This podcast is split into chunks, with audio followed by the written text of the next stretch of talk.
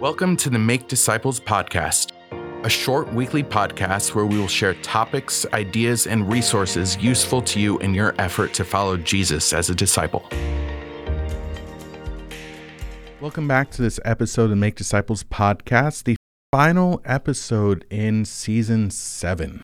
And joining me in the podcast studio today once more is Senior Pastor David McNeely. David, good to have you here with us. Hello, hello. And we should note that you get the award this season because you are the most frequent guest host this season. Really? Yeah. I think you've done four episodes. This is number four. So congratulations. Thank you, and poor audience. I left out the uh, balloons, uh, but uh, we'll figure that out eventually. All right. So, this entire season, we have been focusing on the attributes of God, and we've been able to cover just a little bit of uh, who God is, but hopefully, it's whet your appetite for further study. And that's actually what we're going to focus on today. If you want to dive more deeply into who God is, we want to provide you with some resources. There are a ton of books out there that you can read about God. And we just want to highlight a few of them that we found helpful in the course of uh, our own study and even books that we were able to use uh, over the past uh, season uh, to help our preparation and study for all of this. Uh, so, David, you and I are just going to go back and forth and uh, talk about some books. Um, I'm actually going to go first and I'm going to cheat a little. Instead of talking about one book, I'm going to talk about two books at the same time because uh, they are related to one another. Both of these books are by Jen Wilkin, and one of them is called In His Image, and the other one is called None Like Him. And it's dividing attributes of God into two categories. What we've talked about this season his communicable attributes and his incommunicable attributes. And that's all she's doing. The book In His Image has a great subtitle 10 Ways God Calls Us to Reflect His Character. And then for the incommunicable attributes, it's None Like Him 10 Ways God is Different from Us and Why That's a Good Thing. Uh, these are both books that have been showing up in our summer uh, book clubs, uh, have been used in the past and elsewhere. They're shorter, they're more accessible books, and yet I find them chock full of helpful thoughts about the attributes of God.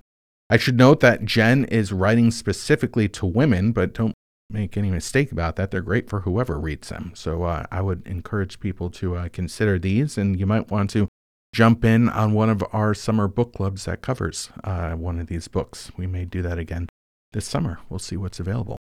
All right, David, your turn. What do you got for us? Let me go the opposite direction. And when I say opposite, um, uh, you know my love and, and genuine respect for Jen. So when I say opposite, just in terms of here's a book that is ultra heady. Hmm. All right.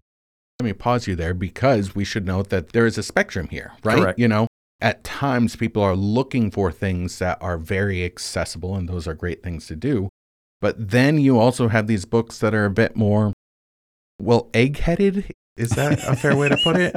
And both are good. Uh, there's great use for both of those. Uh, just uh, whatever you're looking for to help you understand them. All right, I interrupted. Go ahead. Yep. So I'm going uh, egghead uh, on this one. And please understand this this is going to be a book that should be a reference book. This is not something that you're going to read cover to cover. And the reason is it's over 800 pages. It's one of my favorite theologians. Um, it's out there. It's a guy named John Frame, and it's called The Doctrine of God. Somebody once said about Frame, what could be said in 50 words, he says in 500. and the advantage to that is uh, he's just so thoughtful. And uh, now his language is still accessible, you know, so he's not throwing out, you know, 400 letter words um, all the time, um, as if there is even a 400 letter word That'd be a in existence. word. Yeah.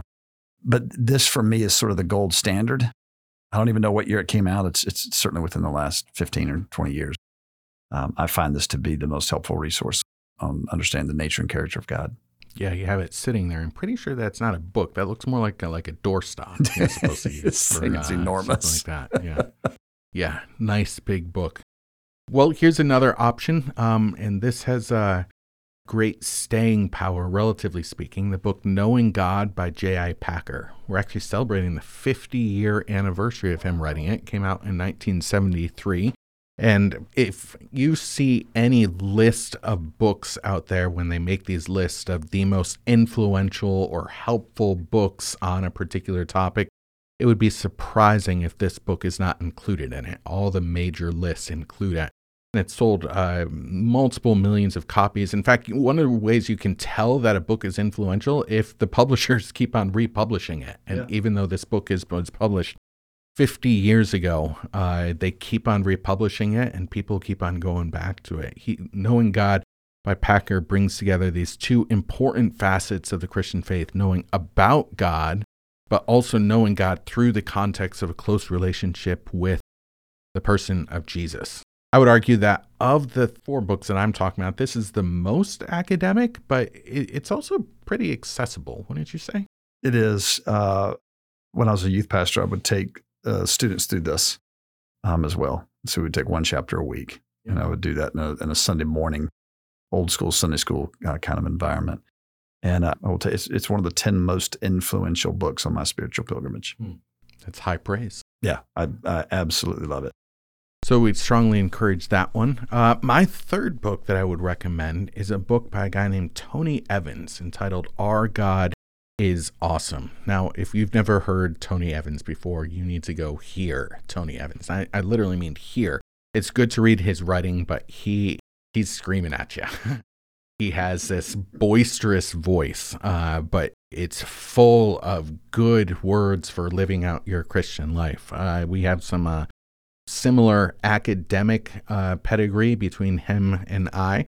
Uh, and so that's uh, an encouraging thing. But the book is called Our God is Awesome Encountering the Greatness of Our God. And it discusses many of the attributes of God we've covered on the podcast this season. I think I first read this book uh, as part of a college class talking about the different attributes of God. And it's uh, just uh, a great book that just introduces you to the wonder of who God is. And that's a theme that we've focused on throughout this season as well, just recognizing that wonder is a part of our apprehending God. And so uh, it's a great book to take advantage of. David, you got one more for us? I do. For me, another book that has been uh, profoundly helpful um, in, in my life from an author named Arthur Pink, A.W. Pink. And it's just simply called The Attributes of God. And my, I don't even know when that book was written. It was written certainly before I was born. Um, but this was a book that came recommended to me by my dad. And uh, it took a little, I had to hang in there to sort of understand language and uh, even sentences are constructed. Whoever's listening, if you're a fan of C.S. Lewis, then you'll be able to read Arthur Pink um, as well. But uh, it's a briefer book, not like the you know the 800 page one I recommended earlier, but so good, so thorough from a, a man who thought long and deep thoughts um, ab- about the character and nature of God. Wonderful options. And like we said initially, we're looking at a spectrum of books. So we have books like this from Jen Wilkin, and I'm looking at it right now that uh, we're talking about maybe 150 pages, so uh, a, a bit shorter, more accessible. And then you have books like about 800 pages.